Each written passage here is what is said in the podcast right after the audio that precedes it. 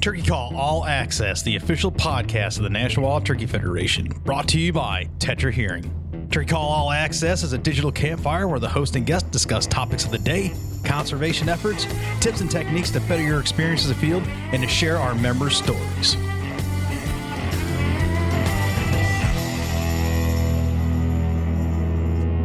Welcome back, everybody, to another edition of the Turkey Call All Access podcast, official podcast of the National Wild Turkey Federation, brought to you by Tetra Hearing. This week and the next couple weeks, man, it was a super time on the road, living out of suitcases, back of vehicles, tents, and the like.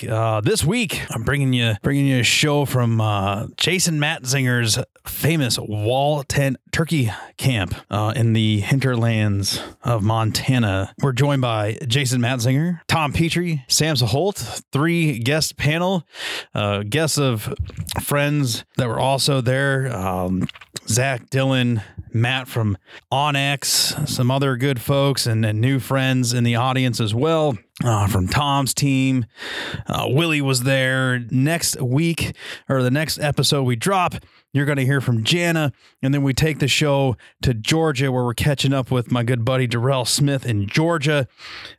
Turkey Trek for Turkeys was ongoing during this travel week, so you'll hear that referenced. So this was our Turkey Trek covering crisscrossing the landscape. Fun conversation here, guys. We're running the gamut. We're talking about everything that is Montana, the nuance of that landscape and what it's like to hunt those birds and not the not so easily hunted Merriam's, fire, what that means out west, different land use laws, different types of land use. You hear these acronyms and these terms bantied about. Well, we're going to talk to folks that live it. They're there. They're residents. They can expound on some of this stuff. Friends from Onyx can tell you a little bit more, or they do contribute to the conversation here. So a whole lot to unpack, a whole lot of fun stuff, lots of laughs had, and just a really solid camp full of just fantastic human beings, and so thankful for the opportunity to get out there and cover this. We're going to hear all that in 90 seconds. Let's go. Picture this. The sky full of birds, a good dog by your blind, and the pinnacle of reliability in your hands.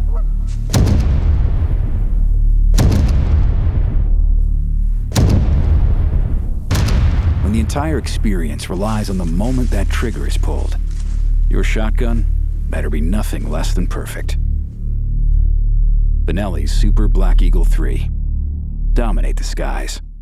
Under the visionary leadership of founder Johnny Morris, Bass Pro Shops and Cabela's is leading North America's largest conservation movement. Their partnership with the National Wild Turkey Federation is a match made in heaven for hunters across America. The Save the Habitat, Save the Hunt initiative continues to be a resounding success, with more than $6 million provided for conserving wildlife habitat, recruiting more hunters, and opening more access to hundreds of thousands of acres across the nation. To learn more, go to basspro.com/conservation. This is Jason Hart, co-founder of Nomad Outdoor, and I'm here to welcome you to the Turkey Call All Access podcast, hosted by my good buddy Fred Bird. At Nomad, we're constantly innovating to keep you more effective in the field. Check out our new 2022 Nomad turkey products, including our innovative Bull Lounger turkey vest, our new mesh-like pant, and our bino harness system designed with a turkey hunter in mind. Also, for you whitetail, waterfowl, and western big game hunters, keep a lookout for new products coming later this summer by Nomad. Nomad, gear that hunts. Coming to you live. Wall tent turkey camp in Montana. Oh my Nailed God. It. Mm-hmm. You driving, Fred? Yeah, man. We're going now, so I like all this extra. I love it. As we do apologize about the wood shoving in comment. Oh, we were live. Oh, yeah, okay. No, it's all good. Welcome. What's your name? Who you from? Where you're from? Who we're from? I'm from my parents. There it is. My name is Sam Soholt. I am from South Dakota. No. I live in North I grew up in South Dakota. I live in North Dakota now. Hoping to move back west at some point. I am a professional photographer, videographer, and conservation advocate. Very good. Yeah. Where are you from? That's a tricky question because it is. It's like, where were my wife was asked this one time, and the woman looked at her and she said, "Where do you live?" It's like, okay. So Tom Petrie, I am from Ohio. That's where I live. Not born and raised, but that's where I live. I am a TV show host, an educator in outdoor video production, and a professional producer in the outdoor industry. Awesome. That's what I do, and I loves it. Well, my name is Jason Matzinger, and I also am a ger. I think I threw a little extra on the G. You can pronounce it however you'd like, okay, as long as you remember it. I also do outdoor television production, going into the 13th season of Into High Country, and also a conservation advocate. Awesome. So I feel largely inadequate for what I'm doing, and with the talent in front of me and the talent sitting outside in the rain. It is not pouring. You guys, it's a heck of a crew. You want to bring it in? I did look at the radar. It's not going to last very long. Oh, well, that's good. Not? Yeah. You think we can, Fred, can we get an applause from the crowd? You think we can get let's hear you. There it is. That's very nice. Thank very nice. Thank you very much. It's a huge audience. We appreciate you guys. Yeah. Thank you. So we are on location here in the hinterlands of the great state of Montana at the acclaimed and famous and lore and legend Wall Tent Turkey Camp. I can't tell you where it is because I will definitely be strung up in the tree with the rest of the turkeys. But we're here. We are. And we're podcasting, and we've been in camp for about 2 days, and so much cool stuff has gone down, and we're surrounded by so much talent, so many great minds, and this unique opportunity to bring some really great conversations to the audience, all in one place, live, and not through Zoom or freaking any of the other team chats or whatever. So it's been a great opening couple days, right? So everyone got into town Monday. It's Tuesday as we're doing this, late Tuesday evening going into Wednesday, and already we've had success. I mean, the whole thing is a success. Everyone's here. Everyone got here safe, right?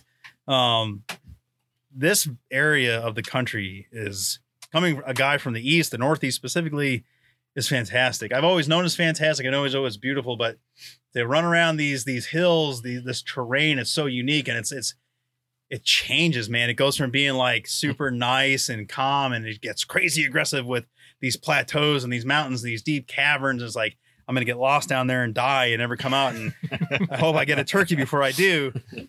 Like, this is an awesome gathering of people. And Jason, you've organized it with Onyx, and, you know, talk about the lineage, like where did it all start and get us, you know, to this cool gathering here under this tent. Well, I mean, to take it all the way back, it started with elk hunting and coming into this area when I was still in high school. My family actually owned some property in this area, and so we came down here, had a cabin, and for a few years I bow hunted this area, and I remember turkeys were never really my thing. And one fall we were driving out, and this great big tom ran across the road in front of us. And I remember just looking at my buddy like we had seen a ghost or something. We were like, dude, that was a turkey. Right. I had no idea there was turkeys in this area. So that following spring, we were kind of looking for an area to go, you know, and I, like I said, knew nothing about him. And I was like, well, I saw a turkey one time. This one time? And so we came down here, and we didn't kill one. We did kind of get into one goblin, and I remember we had one box call between the three of us, and we got into one bird goblin, and never could put it together, but it kind of got you excited and made you realize what people loved about doing this and hearing gobbles and seeing them strut and all that. And it was like, man, I would love to get just a little bit closer next time, you know? So that really is what sparked a tradition. I mean, me and my friends through high school, my dad and his friends would come out here hunting. And through the years, we kind of learned it, honed our skills, got more successful, and then kind of found myself with a career in the hunting industry. And I was talking to a buddy of mine, Tim Inslee, who's way into the turkeys. Tim loves it. Yeah. We were having dinner at ATA one year, and he was like, man, it is my dream to come out west and hunt turkeys. And I said, well, come on out. It's no big thing. I mean, I'd be happy to show you. And so he came out and just, we had a ball. I mean, half of the time was really good turkey hunting, and half of it we were holding down the tent and it was snowing and nothing's changed apparently. Right, exactly. And he was just so wowed by it. And the next year we went back to ATA and we're hanging out with people and telling the stories, and more people just kind of wanted to come out here. And so more people got invited the next year, and here we are. I think we've been trying to figure out exactly how many years it's been. I think we landed on 10. Yeah, we're definitely around the 10, 11 year mark that this has become a yearly tradition of Walton Turkey Camp. And it's kind of amazing because several of those years, we didn't kill birds, nobody. Mm-hmm. And people would travel for like thousands of miles and we wouldn't kill birds, and they would come back the next year. And so that's kind of what led us here today. And so now we have kind of the grandfathered in crowd, as well as, you know, each one of them sort of brings somebody new every year. And it's we've are actually tied with the best year we've ever had right now, and we're only day and a half through. Yeah, it's an incredible. I started off saying, you know, the terrain itself is, you know, is just immaculate, but tooling around here for a day, turkey hunting all day. I mean, there's a lot of birds here. Like, there's a lot of birds here. Yeah, it's. It's what like I would attribute like the Northeast where I'm from, New Hampshire, Maine specifically, is like a sleeper state. There's so many birds. There's a great confluence of terrain. There's this you got ag, you got mountains, you got big woods. It's everything. The turkeys live in it all. Mm-hmm. So it gives you this great opportunity to go wherever you want to do and pursue what you want to pursue. My mistake by announcing Maine, and much of what I'm doing with Montana, is people are going to flock to here, but they're already flocking, because when I flew in here, I think I ran into at least a dozen turkey hunters in Billings. Half of the guys had their decoys as carry on. You know, it's like, bro, good for you. I didn't bring the decoys, but like you could pick them out in a crowd, and we all start looking at each other at the carousel, like, where are you going? Where are you going? It quickly was like, hey, you're rad. And then it was like, wait, where are you going? For real. Well, this area we're hunting that butts up next to Glacier National Park is kind of a well-kept secret. Yeah, for sure. So we'd like to keep it that way, you know. No, it's perfect. Starting to pour. It is starting to pour. It is. Yeah. That's the funny part. That's what we were all laughing about. Yeah. The rain. The rain. Yeah. It was definitely how funny the rain is. How long have you been coming? The whole deal? No. The first year, it was just you and Tim, wasn't it? Yeah. Year one. Yep. Mm-hmm. So I came second year. I got invite to come out here, and I have missed a couple of years in between, but you know, 9 since year one when I was first invited. So yeah. And hopefully many more. That's for dang sure. You know? Yeah. Yeah. It's it as you know, to kind of go off what Jason said, I think it's one of those things that, you know, it doesn't really matter whether or not we kill a turkey, but I don't think we're killing more turkeys now because there are more turkeys, although there may be. I think we've learned how to hunt them, because I know year one when I came here, I'm from the Midwest, and we're going to set up, we're going to set our decoys, we're going to call them in, they're going to walk in, and we're going to shoot them. Set up the blind. Right. Got the blind, we're staking it down, setting up camp, and that's just not how it happens. No. And when you learn that, and obviously we all have. And that's, I think, one of the reasons we can attribute to having more and more success each year, because I think I want to say it's only been the last 4, maybe 5 years where we've killed more than 5 birds in an entire camp. And we're at 7 already in 24 hours. So, mm-hmm. Yeah, I mean, granted, I'm sure there's there's a lot that can be attributed to conservation efforts through NWTF, actually, for getting more birds in the area. But I think it's more so our talent level and skill sets, wouldn't you say? I would absolutely not at all. Absolutely say that. Talent, skill sets, way. It's definitely our hunting ability. Well, Sam, you got a bird this morning. I did. Yeah. Well, this afternoon, rather. Yep. Again, talent level. Absolute talent level. He took his big public lands bus and ran that son of a bitch over. Pretty much. I hit a lot of birds with all my vehicles. So, yeah, just one more on the list. This one I got to put a tag on. Not on purpose. Yeah. Yeah, I did kill a bird today. It was an awesome day. It was, I've hunted birds in Montana for a couple of years now, and they're frustrating because a lot of times you can get them to gobble and they'll keep hammering, and then you move in on them and they shut up and they never talk again. And I don't know how many birds that has happened on. So it was fun to have some success in camp with people who are getting birds to actually come in. And then mine was a little bit more of a spot and stock situation, but sometimes you got to make that happen. Right. Yeah, which is us learning how to hunt these turkeys. Right, exactly. Yeah, that's all part of that. Back to it. Yeah.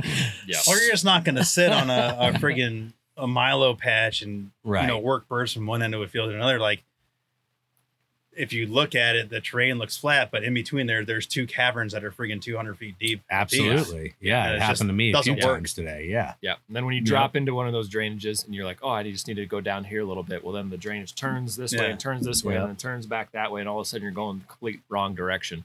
And you think the birds would never go down. You're like, oh, no, well, they didn't go this way because, and then all of a sudden you glass like, oh, there they are. Okay, they did. I guess I need to go down there. Today I filmed a bird hike to the highest peak in the whole area. I love that he hiked. I don't know. What else do you call it? I don't know. Hikes. Yeah, I like that. He hiked. Yeah. I think he had a backpack on. He was wearing Chacos. He hiked, went to the top of the highest peak in this whole area and pitched off. It was hilarious to watch because Dylan, one of the guys, Dylan spotted the bird and was like, there's a tom right there. And I got the camera on him. Yeah, and he was spooked by us, of course, and our natural hunting prowess.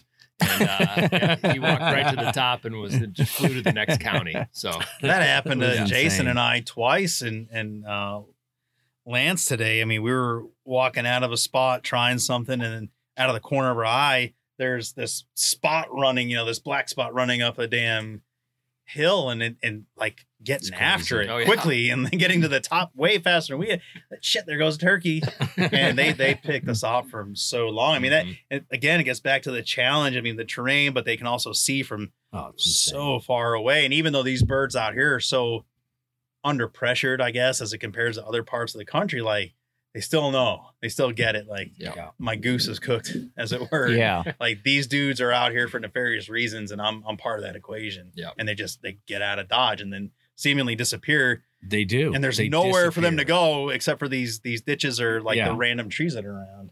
And yet they still evade us. How many years have we talked about, like, take your best turkey hunters in the country. Mm-hmm. The best turkey hunters you can find. Yeah. Bring them here to this turkey camp. I mean, obviously, outside of us three sitting here, and I mean, over by Glacier National Park. So over by Glacier, yeah. Mm-hmm. So anybody under the bottom, the top three, obviously, we're talking about 4 and below. And I'd love to see if they hadn't hunted this country before. I'd love to see how they treat it. I'd love to see how they go about hunting these birds. I want to see if they're as shocked as we are as these birds just pitch off into this crazy 300-foot canyon, like you said. Like it's kamikazes, man. Yeah, they do. Go like 100%. Mm-hmm. Yeah, they hike to the top, right? To the top. And they just pitch, and they do it every day. And I mean, we had a hunt this morning that just wowed us. And I looked at the gentleman I brought with us on this trip. It's his first time out here. And I looked at him and I was like, welcome to Montana and Missouri River Breaks turkey hunting. 'Cause this is exactly what it is. Day in and day out. This is what you deal with. It just mind boggles you every time. But so I mean, most people I think that kill a bird out here are lucky, not us. No, obviously, clearly. But if you kill a turkey out here, there's a lot of luck involved. It really is. Well, I mean, case in point, Jason and I we struck birds right away. Like first thing this morning. Mm-hmm. And everything I heard, I was like, this is going to be a shit show. Let's just see how this thing unfolds. And no, it was very textbook. Yeah. Like it was, you know, the. Right. It's the skill. Once again, it's repeating itself. It was the exception to the rule. But what was remarkable was the train that was between us at first contact and where we eventually ran to set up on these birds to get ahead of them. They closed the distance in like record time. I don't know if they like hiked up to the top and pitched and like flew to us. They might have. It happened quick. Yeah, really quick. They got there quick. I mean, we kind of got out, you know, did a few location calls, didn't hear anything. And we're all kind of like walking in different directions, wandering around. And I'm like, oh, there's a turkey track in the road, like a fresh one. And so it's reassuring. And we're not 2 minutes later, all of a sudden we hear them gobble, you know? Yeah. And we're like, oh, they're right there. So I called one more time and they hammered right back. So then we do the scramble, everybody grabbing their stuff. Yeah. And by the time we grabbed our stuff, I thought they could maybe see the truck. I mean, it was that quick. And we basically had to use some of the terrain and get away from the truck and get set up to call them to make sure that the way that they were going to come in, they wouldn't see the vehicle. That's the first time I ever ran away from gobbling turkeys. Yeah. No, we had to go further. We did have to go further from them just so when they did commit, they wouldn't see the truck. It happened quick when it did. Well, our birds, we had 7 gobblers and 3 hens walk just out of range of us today. And you know where they went? Directly to our truck. And I ain't shitting. Right to the truck. They walked within 20 feet of the truck, went right by it. As if it weren't even there. They don't even care about the truck. It's just weird. It's not at all. And I mean, I hunted in the Midwest where they're not necessarily alarmed by the truck, but they're not walking to it. Were you in Glacier National Park? So I was just outside of Glacier, right on this. You were just really playing those private. I was right on the corner, actually. Which, if not for our good friends at Onyx, we'd have no idea. We'd have no idea, but I know where Glacier was. Yeah, it was perfect. An idiot.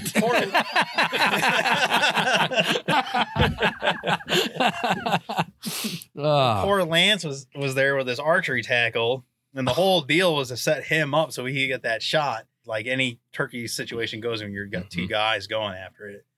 The intended first shooter did not get the shot. Yeah. And the birds worked right to him. Yeah. And I could hear them spitting and drumming, which, you know, it's like, it's on, it's happening. Mm-hmm. And they came right to him, and then they banked a hard left away from him. And then they ended up in front of me, and we dumped one. Mm-hmm. And then they did the mad scramble and thought it was going to happen. And yeah, he came to full draw, just kind of got out of there too quick.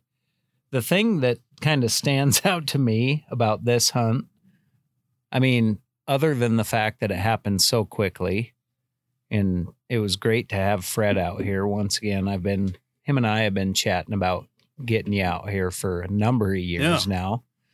Finally, we're able to put it together. And, but I've never heard turkeys gobble a series like they did today. That was incredible. We ended up with 3. You know how Jake's will like kind of hammer all together and it goes for a little longer than normal. They don't know what they're doing. They're just like repeating off of each other, right? Yep. Well, we had 3 like toms. Good toms come in together. And so they have those more defined gobbles, but they played off each other like Jake's.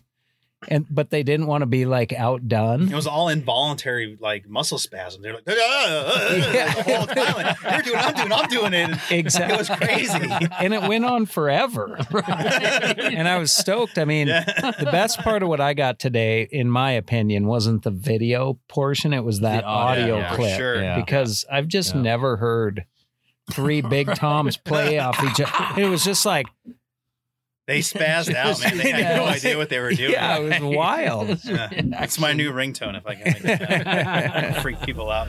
Picture this. The sky full of birds. A good dog by your blind. And the pinnacle of reliability in your hands.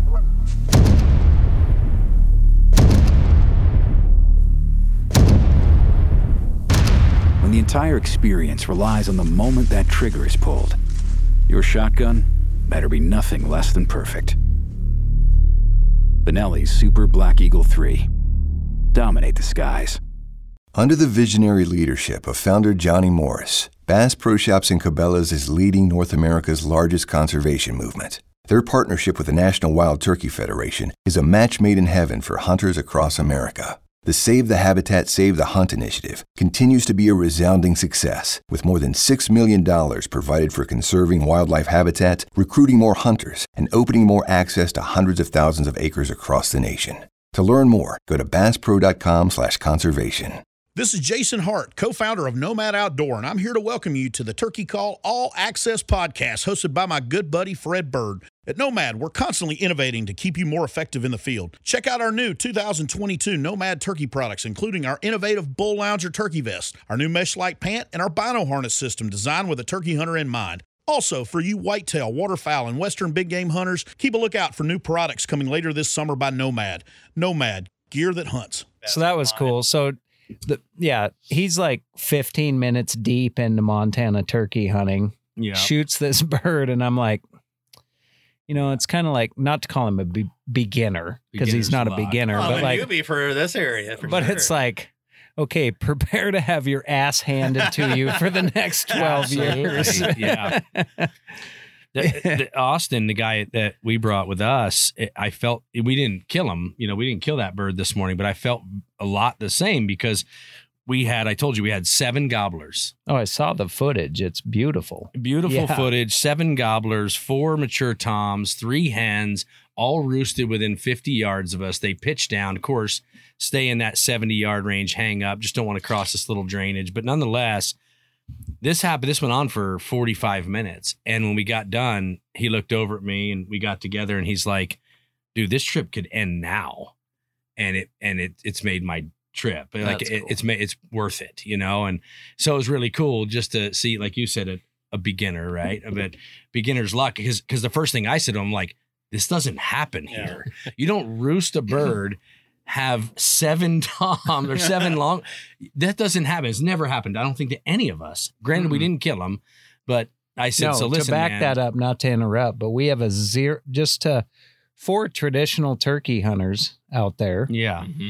I mean, this is a true statement. In those 10 or 11 years, we have never once roosted a bird till any time of the night and went back in the morning and killed it. Right. Not one single time. And you guys were up at 4 a.m. and under that tree. Under the tree. We were within 50 yards. Tom didn't even sleep last night. I actually don't even know how I'm awake right now. I'll be honest.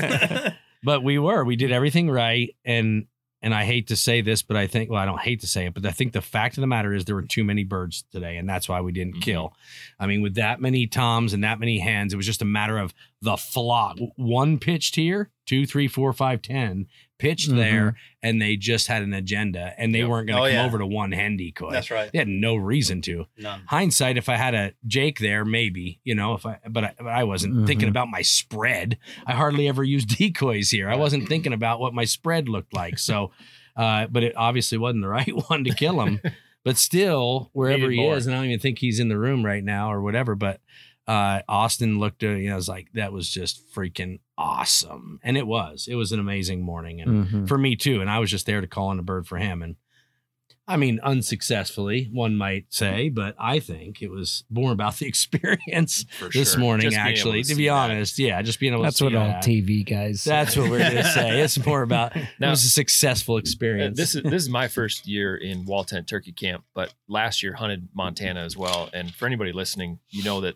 when you get a midday gobbler going, typically it's a success story. If you can get a tom fired up middle of the day, they're coming in. Well, last year in Montana, in a different area, but still Montana, same type of terrain. Not near Glacier, it was a little further from Glacier. Okay, all right. Just checking. It was just north of Yellowstone. Okay, right. Well, I was hunting on the Dutton Ranch. Okay, the Dutton. Perfect. So last spring, no train trip. I struck up 7 different midday gobblers and didn't kill one, and that was by far the most frustrating hunt, turkey hunt that I had ever been on. Cause it, like, typically, you know, like if you get on birds like that, something's going to go right at some point and you're going to kill a bird. So felt good to taste a little success this year, a little different action, but yeah. Sam, I want to ask you, like, I think out of this whole group, I mean, everyone here, I think could call himself a conservationist and we all do our part, but over the last handful of years, you know, you and public land teas have really stepped up to the fore and just quite frankly kicked a lot of ass at it. You know, you do a lot of research, you do your homework. What do you think has worked in this area? You know, going from when this started and Jason was coming out here with Tim and, you know, birds were kind of scarce. Maybe they didn't know what they were doing, but in large part, you know, the population wasn't there till today. Fast forward a decade. Seemingly there's a nice population of beautiful birds out here with beautiful terrain. And they're doing quite well. For sure. Well, I think it's just yet another success story from organizations like NWTF. You have people who, you know, you have a growing community of turkey hunters. And I think community is probably the right word. I agree. Or, you know, cult, whatever you want to call it. But fair. You have a growing community of turkey hunters and more people that are passionate about protecting the species.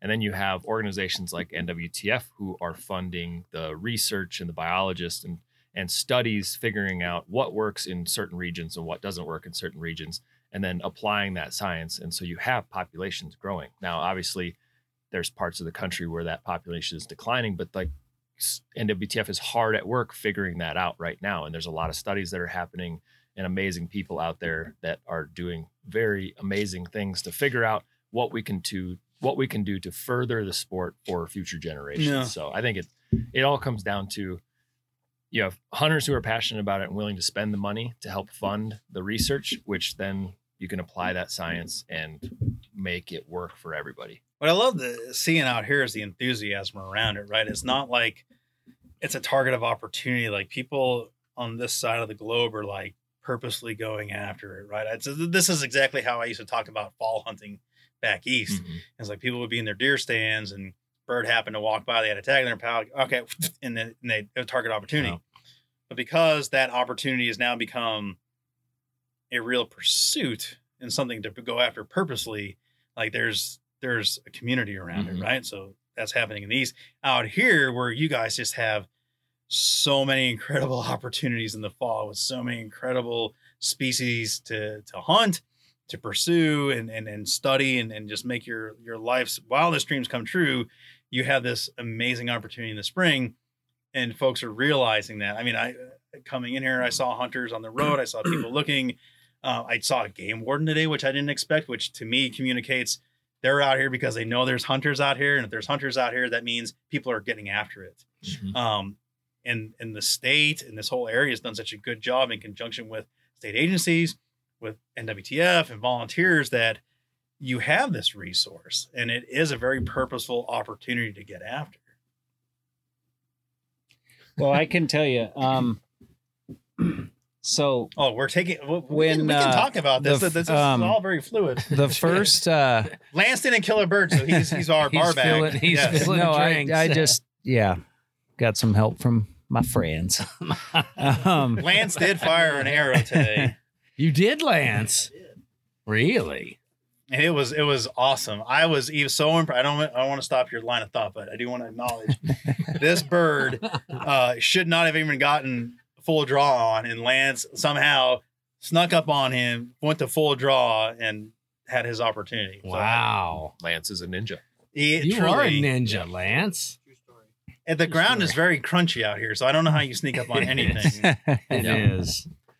Please. Sorry. Well, I was just going to say, along to piggyback off of your question to Sam, when I first came out here, there were no turkeys at all. And actually, there's a rancher in this area that brought 25 of them in. And I remember it was like a little gang. You would see the same little group. And I remember like... It grew for a while, then it would shrink for a while, then it would grow for a while, and nobody was hunting them. Like, It was just kind of cool to see them, you know? And then they started to blow up a little bit, and they started to take hold. And then I think probably hunter data supplied enough to the NWTF for them to put more research into here, which then led to burns. Yeah. I remember Lance and I were talking about it today one time. Me and him and another friend of ours pulled up here, and this place was, I mean, it was on fire. And there was BLM, and it was literally on fire. There was flames and smoke. Oh yeah, you're not saying that turkeys were gobbling. It was on shit fire. Was getting no. Burnt. I'm saying it was on. Yeah, it was on yeah. fire. There was big crews of BLM. There was helicopters. Yeah. There was BLM trucks all over, and that project was funded by state agencies as well as the NWTF and Rocky Mountain Elk Foundation. Yeah. You guys partnered on that. Yeah. And did a controlled burn to remove juniper out of this area. And after that, you guys, like you said, there's a sign down here that yep. kind of recorded that. And then it was, Zach, I don't know if you were here that year when across the river, Tim, were you? Yeah, when across the river was on fire, we were in camp and all of a sudden huge plumes started coming up and we got super nervous. Were you here, Tom? I wasn't, no. Mm-mm. Lance? No. When I missed, yeah. Anyway, we thought that it was a natural forest fire, like we were scared. And so we packed up camp because it was getting lit up. And we went across the river, same thing, helicopters, big, all this stuff. And we ended up learning that was also a project through NWTF and the Rocky Mountain Elk. And so it's kind of been cool to see the progression from a little flock that started from a rancher who would just, he does own a ton of land in this area and put them in here. And then to kind of have you guys recognize what had happened with that over time, and then back it up, put this money into the habitat restoration and conservation, basically. Mm-hmm. And now we're seeing numbers we've never seen before. Right. I mean, that's incredible. It's a pretty cool story. Yeah. And turkeys aside, I mean, just driving out here, like there was populations of everything. Mm-hmm. Right. In an area that to the naked eye looks very arid and not welcoming at all. There's life abound, and it's really awesome for sure. Yeah. So it's just once again, it's a testament. Talk about, so fire is super controversial right now for whatever reason. I know there's some schools of thought that people think that, you know, wrong time of year, nests get burnt, stuff like that, and apparently professionals don't take into account these metrics and they're just burning everything, which obviously I'm being sarcastic and is not true.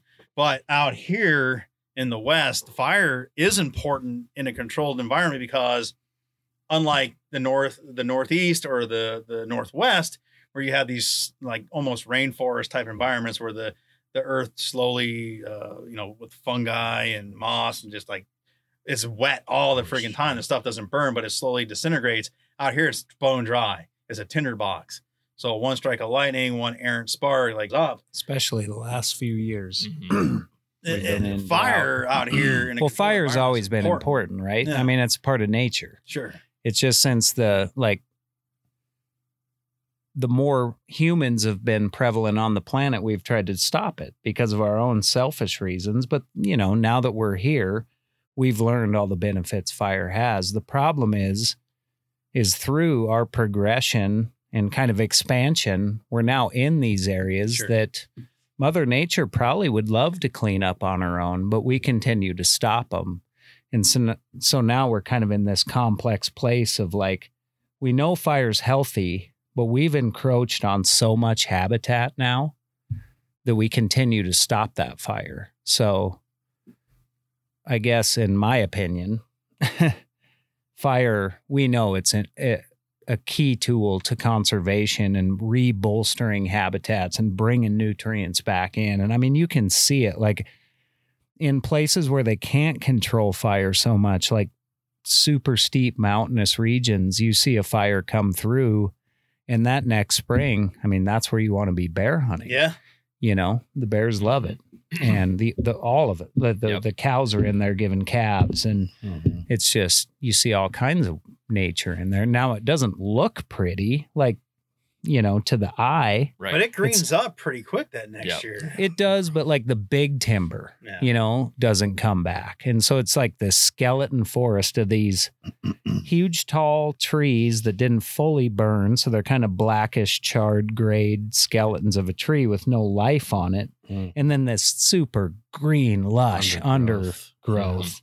Everything wants to eat it. And with time, I mean, that's just nature's cycle. But I mean, like so many things, man has kind of gotten in the way of this. And, once again, in my opinion, I'd love to hear your guys' opinion, like from Ohio, I guess. You know, you're a different region. How does fire relate to you guys? Well, I think whether it's Ohio or here, it's also the opposite end of that. It's man that's actually starting more of these fires too, because we're taking up more of these spaces, and there's more fire than there were, you know, 40, 50, 100 years ago.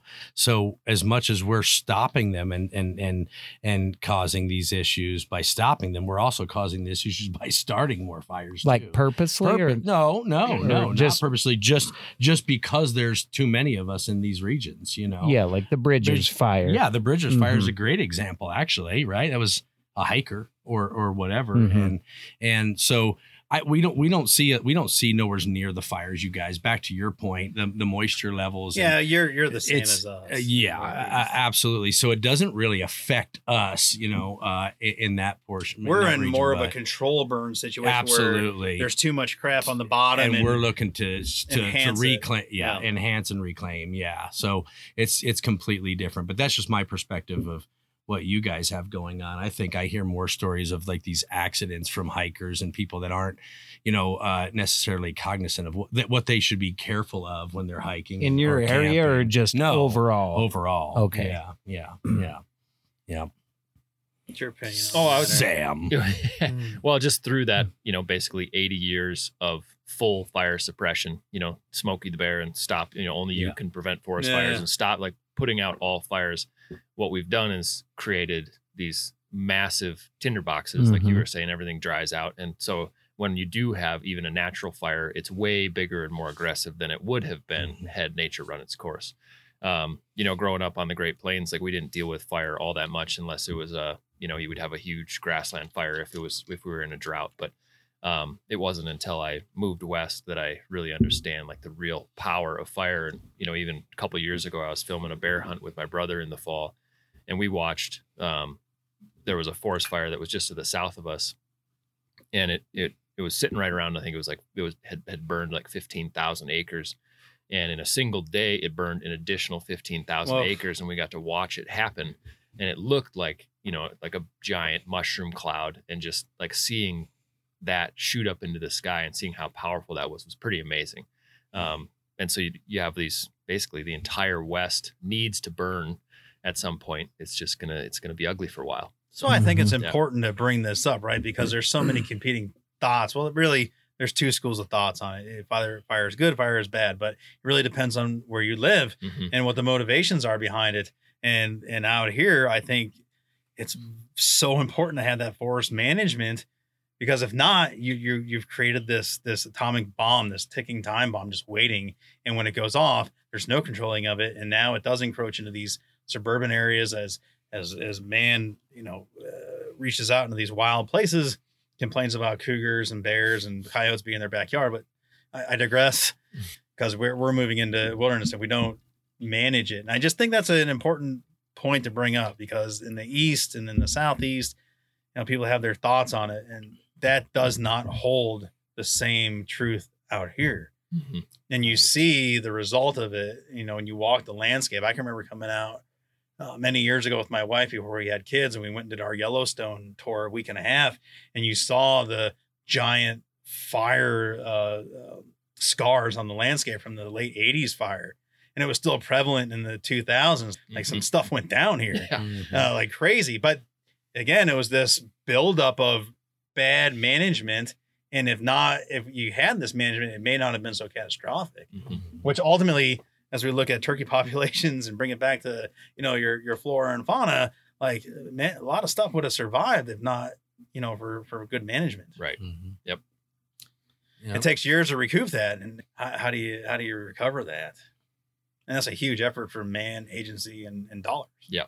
Yeah. It's a lot of money that needs to go. Well, and if you look at, like, you know, the lifespan of the earth, that's fine if you got all the time in the world, so to speak. Right. But with our selfish reasons, we don't. You know, we don't have enough time for the population growth and all that to sort of wait. And so, yeah, it is catastrophic, even though it's a beautiful thing, I guess, you know.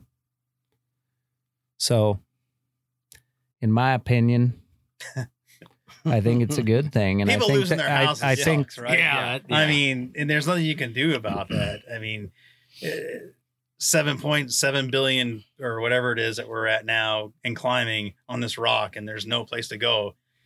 Everybody sitting in this tent would all like to sit here and look at these microphones and any cameras watching and being like, stop, no more. But you know, what do you tell the individual? I want to have my 2.5 acres and my colonial, and I want to live my life. Yep. Where do you go? There's only so many 2.5 acre lots until you start encroaching on what's out here. Yep. It's a fact. How many homes are they rebuilding through the Bridger Canyon there? I mean, we came up like yesterday. 30 some homes that burnt to the ground, and they're just rebuilding them and more. It looked like to me. And more. Well, yeah, there's a lot of more out here. Yeah. It's a popular spot to be. Exactly. Yeah. Not to digress on the fire thing, but I wanted to ask, because the land use laws are different out here. And Jason and I he educated me a little bit. So we are on, let me get it right, block management. Mm-hmm. I have it right? Yeah. So what is that? It's basically a program set up through the Montana Fish, Wildlife, and Parks that incentivizes ranchers to allow public people onto their property. And there's different levels of it. Some levels are reservation for a certain amount of days through contacting them through the phone. Some of it is you can sign up in a box, and as many people sign up to that box that day can go. But the Fish, Wildlife, and Parks pays them for the amount of people they let on, basically, and just opens up more ground for people to go. So it's private land that is essentially treated like public in many ways through incentive. Yep. Incentivizing the land. Thank you. Yep. It's like in current use back home. Yeah, go ahead. It'd be like walk-in area. You know, if anybody listening is from the Great Plains area, or, you know, Midwest, there's a lot of walk-in area in Nebraska, Kansas, South Dakota, North Dakota. North Dakota has the PLOTS program, which is private land open to sportsmen. It's basically just a state-run way to open up more access for people, since there's, you know, less places to go.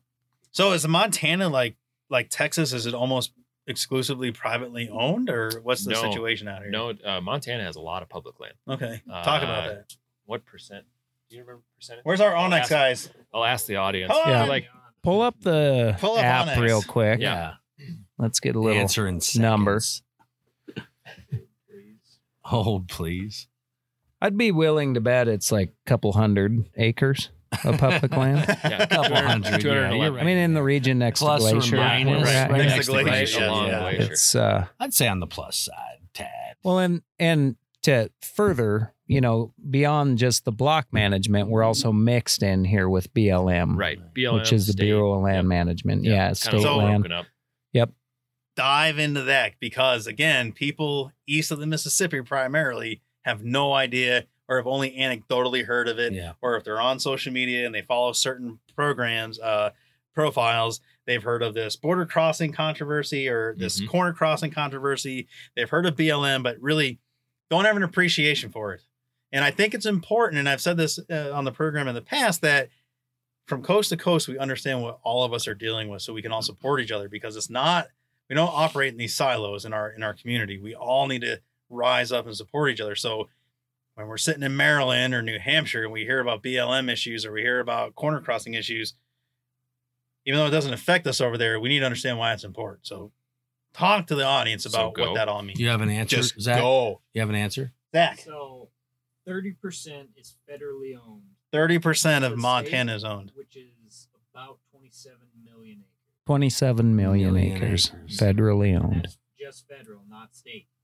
Okay. So what is that? Yeah. Like you got and every just permission. To give people an idea, at a bare minimum, every section 36 across our state is a state-owned piece of property.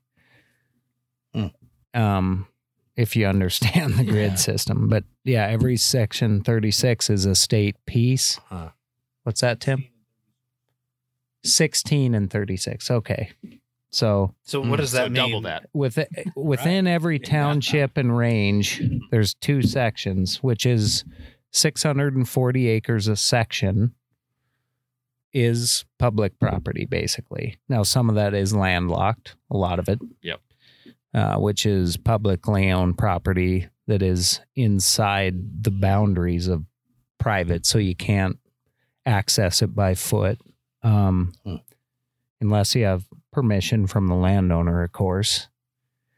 It's pretty complex. You almost have to be an attorney. There's a lot of rules out here. Yeah. To understand the dynamics of the different land, who owns them, how they're controlled, how they connect, how you can access them, what you can do when you do access them, whether it's foot only, vehicle. I mean, there's so much to it. Yeah. These are important details, especially for the would-be turkey hunter that's wanting to pursue something like this. And I don't want to keep coming back to turkeys. Well, that's why we're here. And that's kind of like your deal, right? Right? But I mean, it's deeper than that, and it's more multifaceted. But all right, for the turkey hunter that wants to come out here and try to have their hand at a Merriam's, these are important details to know, because it's not, you just can't roll out here. I mean, unless you know somebody or you have a connection, like it's just, you're just not going to find a piece of public land, I think, just by pulling up like a gazetteer or something like that. And I think that's good. Unless you had or even Onyx, then you can. but even then, it's a little nuanced, right? Like you got to know what pieces you're looking at. It's not that. I mean, it's so vast. No. Yeah. Especially up around Glacier. Oh, yeah. You know what I mean? Where we are here.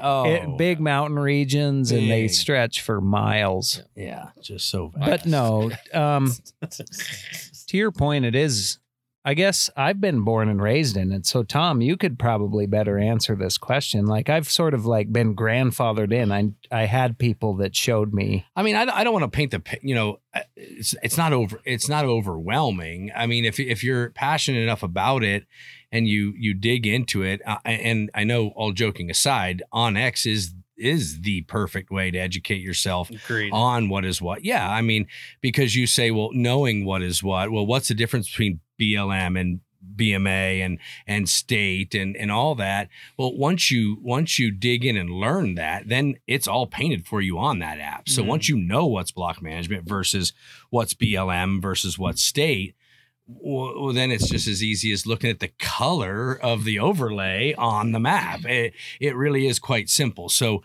there's a little bit of education there on the forefront of it, but once you dig, if you want to do it bad enough, you're going to dig in and you're going to learn that. And it's not overwhelming, honestly. And yeah, they make it quite easy. When I pulled up the map today, I saw almost nothing but, of course, up there by Glacier, I saw nothing but BLM. So I knew, for as far as my feet were going to take me for my morning hunt, I was going to be on BLM. Yeah. And anything else that was in the area was painted on the map. So I don't know. I mean, it sounds difficult when you start talking about all these and abbreviations and all that, but it's really not. It really isn't. It shouldn't deter people from coming out and giving it a try if you're not from here. Yeah. And if you're doing it wrong, there's probably somebody that'll tell you. Yeah, for sure. Yeah. Somebody will stop you. Jason, you want to give your email or anything like that? No, Jason at Glacier. Tom at worldsgreatestprostaffer.com. That's right. I didn't grow up in the West, and so moving from places where, my public land experience was very small pieces of land. I mean, it was a lot of like quarter sections, half sections of stuff, a lot of state owned management areas. And then coming out West and being able to roam on, hundreds of thousands, if not millions of acres, was a pretty eye opening experience. So like Tom said, like once you get on X and start looking at where you're thinking about going, maybe call a biologist and figure out if there's actually birds in that area, if you're going turkey hunting or whatever you might be chasing. Once you kind of understand the layering system, it's not too hard to figure out. You know, there is some trickiness when you get feet on the ground. There might be roads that don't connect through, or, you know, it's private land where they have a gate or whatever that you can't pass through if there's landlocked stuff. But once you find the access, it's not too hard. I did find it very easy navigating my way to here. And I, admittedly, I'm on the plane and I'm trying to scout this out. Mm-hmm. And I'm like, man, I suck at directions. I am just terrible at navigation. And this looks just ominous. But inevitably, I got here. And you killed a bird in less than 24 hours. Yeah, I mean, kicking ass is what I do. Let's be honest. So, I mean, I got Onyx licked. I barely know how to use it. Which a whole nother series of podcasts to come. Yeah, no Dylan kidding. Is all over it, aren't you? Yes, sir. Well, I'm gonna go kill a bird in the morning. I don't know. You guys are all tagged out. Yeah. I said, I think you, Jason. I think you two should go kill birds in the morning. I think we should too. Yeah. I'm not gonna go where you were. There's mountain climbing birds, there's hikers. I wouldn't go find the hikers. We're gonna leave the hikers alone. Yeah. I'm gonna go get the ones that are just pocketed up in a little corner somewhere. Get me a glacier bird.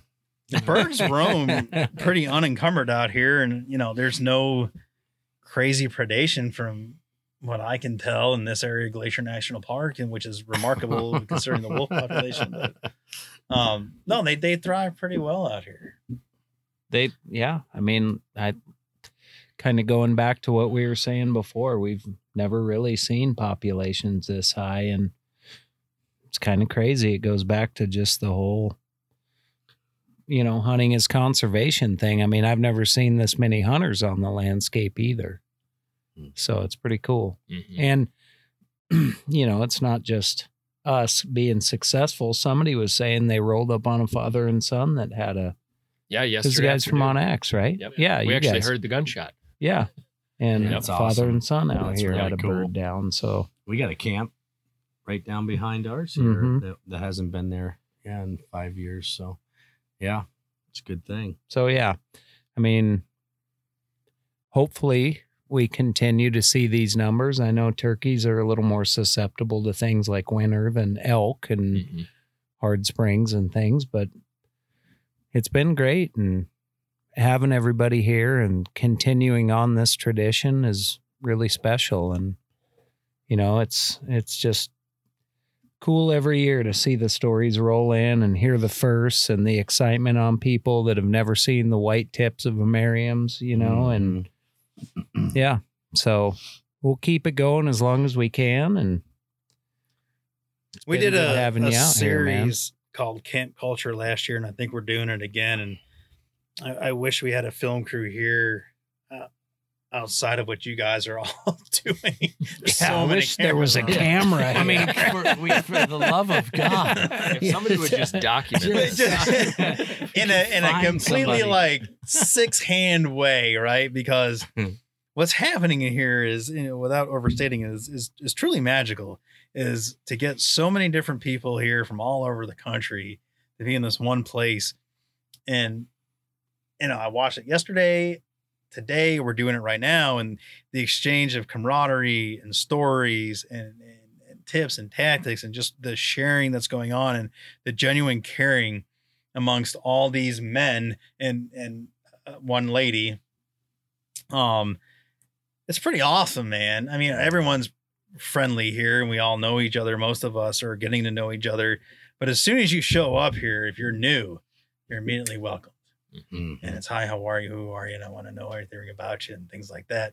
I think that speaks volumes about our community. I think that speaks volume about the traditional camp culture and having that in a family or in some sort of part of your life. Like if hunting wasn't a part of your life and you ever like wanted it and understood that it was something you were missing, like this is the part, this is that common denominator, like this being together and people coming and setting aside the rigors, even though we're all still on our phones, still doing stuff, but ultimately quieting the noise and just being in this moment you know, getting to know fellow human beings and exchanging ideas and thoughts and brotherhood. And, you know, it sounds kitschy, but it's not. And it's important. Mm-hmm. And in a world gone mad, especially over the last 2 years, I feel like what we have here in this camp is ultimately what gets us through and continues to go. And then what we pass down to our kids or our nieces and nephews and grandkids and all that, like this is the stuff that matters. The stuff on the phones, the stuff on the TV, it's all white noise. Absolutely. But the stuff we're experiencing here this week or for a couple of days, and we take those memories and those experiences home to our communities, and then we pass those on, or there's some sort of influence or something rubs off here, and we bring that. Yeah, that's a big damn thing, man. And again, I don't want to overstate it or sound like I'm being hyperbolic, but I'm not. And I believe in what I'm saying. Like, this stuff is real. I'm gonna. Last year, I brought a friend of mine out who's in his mid 60s, and, you know, he's technology's way behind him. He's, you know, flip phone. He was afraid to even come because he said, they're not going to like me. I'm not on your level. I don't know anything about what you do, yada, yada, yada, yada. And he got here, and within 6 hours, exactly to your point is what he said. He was just like, everybody welcomed me in like I was a brother. You know, and when he left here, he had tears in his eyes. Yeah. He's a 62-year-old carpenter who's as gritty and as raw as you can imagine. He's tear in his eyes going, these people are like my best friends, you know? And I think that's what this camp is about. It's why I'm here today. It's why we're all so fortunate to be a part of it. And to be honest with you, I mean, it all goes back to Jason for starting this and for it standing for everything that it is. Me getting that invite, and then being able to pass it on to my buddy last year, my buddy this year, everybody in this room, that is what this camp is about. It's exactly what it's about. It's not the turkeys, you know, it's about this right here in this room. Everybody over here is hanging their heads, including myself, ready to go to bed, but we won't. And you know what? You mentioned the cell phone thing. Yeah. We all got to work. Unfortunately, we make our living on that cell phone, but I can count on one hand how many cell phones I've seen popped out in the last 36 hours. And there's still not, well, actually one over there, Tim. Way to go, Tim. I'm glad you called him out. I know, just Tim over there. But you don't see them. You see them tonight around the campfire. There was guitars and conversation in this room. There's conversation around the birch barrels over there. As they're cooking dinner, there's people helping and cleaning and cooking. It's what camp should be about. Mm-hmm. Period. So. Thank you, Jason. Yeah, Jason, for sure. Thank you, Jason. No. Thank you, Jason. Yeah, Jason has put together a pretty special camp. So he has. Yeah. And what's more is, and I'll get even more kitschy, you know, for me personally, Jason and Lance are always going to be a part of my story. Mm-hmm. That's what I do. I tell stories. You tell stories. Yep. You tell stories. You tell stories. You guys get that. And that's what we are. We're storytellers, and we perpetuate our culture through these stories, the digital campfire, the actual campfire. Yeah. This is what we've done since the dawn of time, since we lived in freaking rock caves and, you know, people went out and came back and told a story. Yep. That's what we do. That's what motivates us, what gets us excited, our adrenaline pumping. You are always going to be a part of my history. There's nothing God or anybody in this room can do to take that away. You're always going to be a part of my story. Yeah. Mm-hmm. And that is friggin' awesome to me. I think that's amazing. And again, I heard you say, if I could, you were skinning that bird tonight because you're going to mount him. I'm going to do the tail and the back. Okay. Let's see how that bird's going to be displayed in your head. Yeah. You're going to tell that story 100% times, you know. That's pretty cool. Yeah, yeah, it is really cool. And for people that are out there, you know, going after their 49 state super slam, imagine how many people are affecting those stories and what that lineage looks like. Yeah. And I would be willing to bet part of that story is going to be that he heard turkey calling skills today. Oh, like he's never heard. That he has probably never heard. GNCC, and I'm willing to bet. Look out. I'm willing to bet that's true. Matt Stewart and NWTF, mark it down now. Matzinger is coming.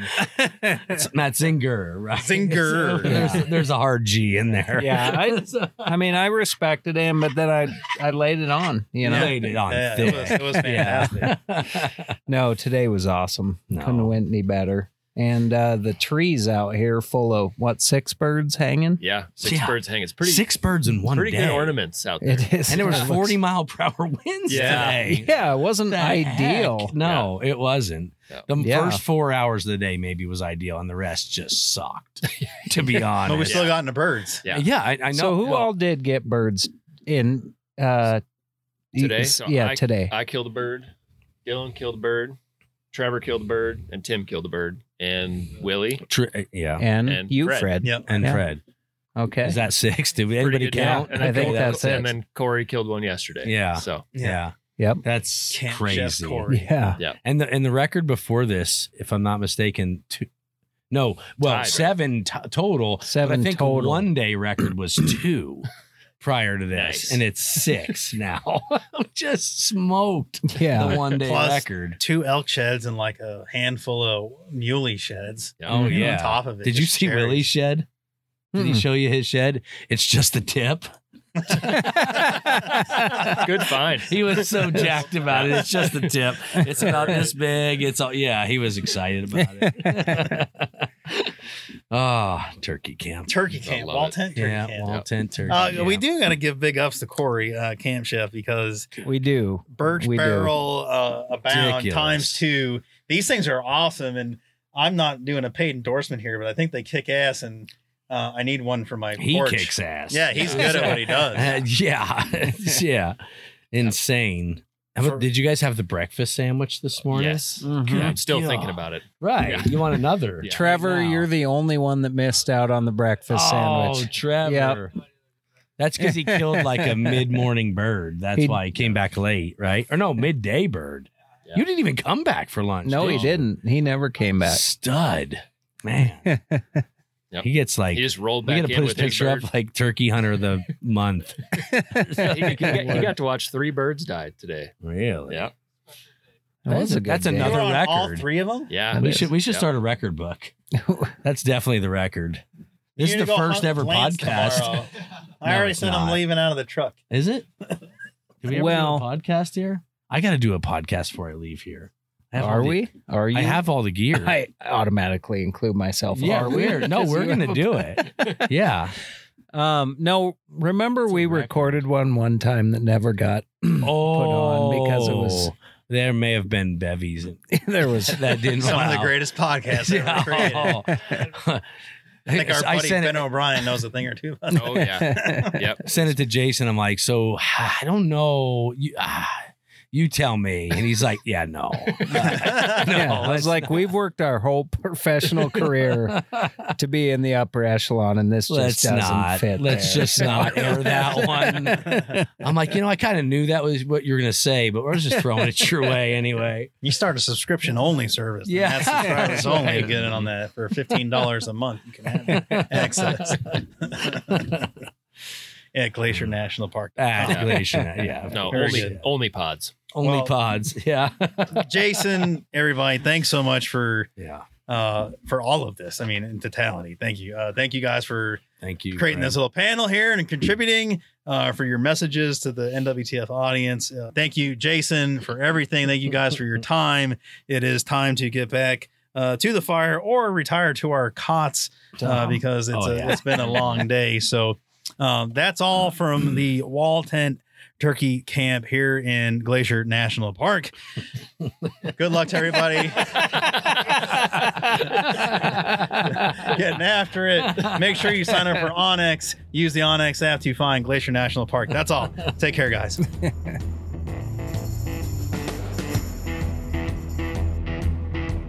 Again, thanks so much to Jason. For the privilege and the honor of sharing that sacred space with him, his friends, the opportunity to catch up with old friends, make new friends.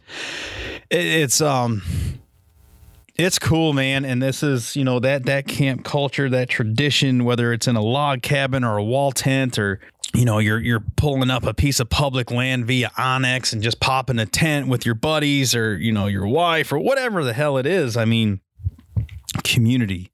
And that's a running theme through the next couple episodes as well. It's just that camaraderie, that togetherness, why as human beings we crave it. Even us introverts, we still crave it on a level. And when you get into these places and you have these experiences and people become part of your story and your history, that's what makes us human. That's what makes us us. You can post everything in the world on social media and have this polished look.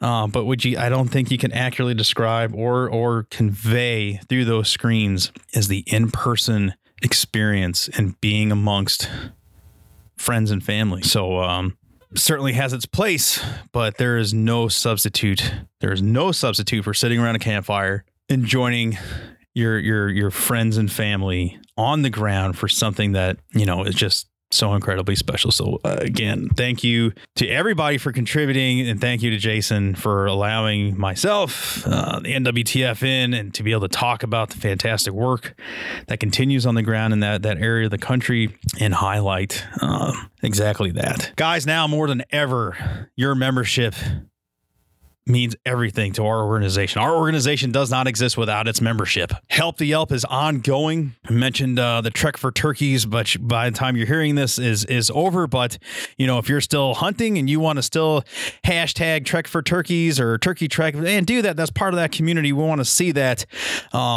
The Meteor crew will have likely selected a winner for their package, but, you know, that motivation doesn't stop. So, you know, if you want to engage socially, do so. Let us know you're out there. I encourage you, I implore you, I beg you all, go sign up for that membership, man. If you're renewing, renew it. Put it on there may be, and I need to look into this. I think there's a way to auto renew. I'll talk to my good friends down at headquarters that can better answer that. I probably should know that. I don't. I myself am a life member, so it automatically renews. I don't ever run out, so that's why I don't really think about it. But if that's something you're considering, you know, hit us up, send us a message, socially or otherwise, and we can I'll get that answer for you for next week when we sit down and talk with Jana Waller at the campsite there. Bring someone new in. We mentioned it, 3.1 roughly million turkey hunters, and we're not even courting 10% of that right now. So we gotta be better as a community. And you know, for $35, man, I mean, you're getting a lot of the benefits, but the opportunity to turn your $35 into 5 times that amount on average is just, that's powerful stuff. And you can feel good about knowing that is happening. If anyone questions that, you're more than welcome to go online, look at the nonprofit watchdog groups out there. You know, we rate very well as an organization, and it says everything. It's all transparent. There's no top secret information. You know, 86 cents on every dollar is going back into the mission. That's pretty awesome. Not a lot of organizations can boast those numbers, and I suspect as membership increases, as we continue to get back to what we were doing and getting out of the way of this last 2-year speed bump, more than a speed bump, a freaking mountain, but we're on the downside of it. We're leveling out, and we're getting back to what it is we do. I suspect that number will improve to where it was pre-pandemic. So go sign up for the membership, guys. It's there for you to renew, to bring new friends in. And I say it all the time, if you're mentoring somebody this spring, sign them up, man. That's part of that process. You're bringing them out. You got them to the step of sitting in a blind or sitting under a tree with you, maybe even gets to pull the trigger and go through that whole process. The last part of that, after they break the bird down, prepare it for smoking or grilling or whatever the heck they're going to do with their bird, cherry on the cake, a membership to the National Wild Turkey Federation. Make that a priority. Make that happen. Those magazines, the resource library, the connection to the community will aid you in that follow through of retaining that person you mentored over this spring and over the last fall to get them to this point, right? Knowing there's a sense of community, knowing that there's a ton of resources and you're not shouldering all of that pressure. That's a lot of pressure. That's a lot to be one resource for an individual. But when you can multiply that by our entire membership and what it is, our great department, communications department and web designers have put together and have at your fingertips, that's powerful too. So get after it. This is a long out here, guys, but I feel it's important. We're coming to the end of turkey season. And, again, this is, people are going to start thinking about barbecues and traveling and such. And I get that. I'm the same way. You know, we're bird brains 12 months out of the year, 13 months out of the year. You get my point there. But, you know, not everybody is constantly thinking. So while it's on your mind, make it a priority. Sign up for your membership. Renew that membership today. Thank you to our sponsor, Tetra, our title sponsor, for supporting this show. Once again, I hope you guys laughed along with this one. Next time when we sit down with Jana, some tech tips we're starting out with. We get a little deep, actually a lot deep, pretty powerful stuff. And then we round it off with some lightheartedness. So Jana's always a great guest, always good to hear from her. So I hope you look forward to hearing from her. And then we'll round it out in Georgia. And then hopefully we'll have some fun guests to round out turkey season, and then we're into the fall, into summer, and hope to bring you guys some really amazing sound and episodes from the Turkey Symposium. This happens only so many years, every I think it's 5 years. A lot of these professionals get together and talk about the state of the wild turkey and where we're at. It's gonna be some good stuff, deep dive, that I think y'all are gonna love. So that's all coming. Stay safe out there, guys. Thanks for hanging with me on this out. This is a long out, but you know, I felt it important to sit here and kind of beat a drum, because it's we need to be loud and we need to be proud. And the more folks we have beating that drum, the better things get for the wild turkey and for our experiences of field wherever you are at in this great country. Love each other. Take care of each other. It is Mental Health Awareness Month. Take care of yourselves. Trust me, it is worth it. Take care of yourselves. If you need the help, get the help.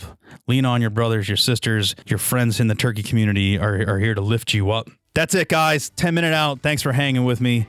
We will see you next time with Jana Waller. Take care.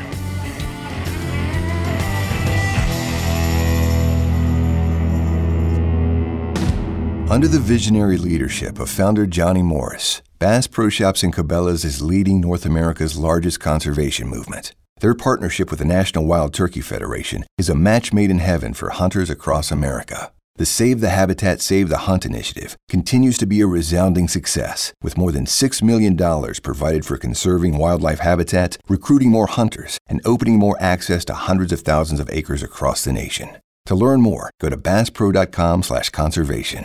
This is Jason Hart, co-founder of Nomad Outdoor, and I'm here to welcome you to the Turkey Call All Access podcast, hosted by my good buddy Fred Bird. At Nomad, we're constantly innovating to keep you more effective in the field. Check out our new 2022 Nomad turkey products, including our innovative Bull Lounger turkey vest, our new mesh-like pant, and our bino harness system designed with a turkey hunter in mind. Also, for you whitetail, waterfowl, and western big game hunters, keep a lookout for new products coming later this summer by Nomad. Nomad, gear that hunts. Picture this: the sky full of birds, a good dog by your blind, and the pinnacle of reliability in your hands.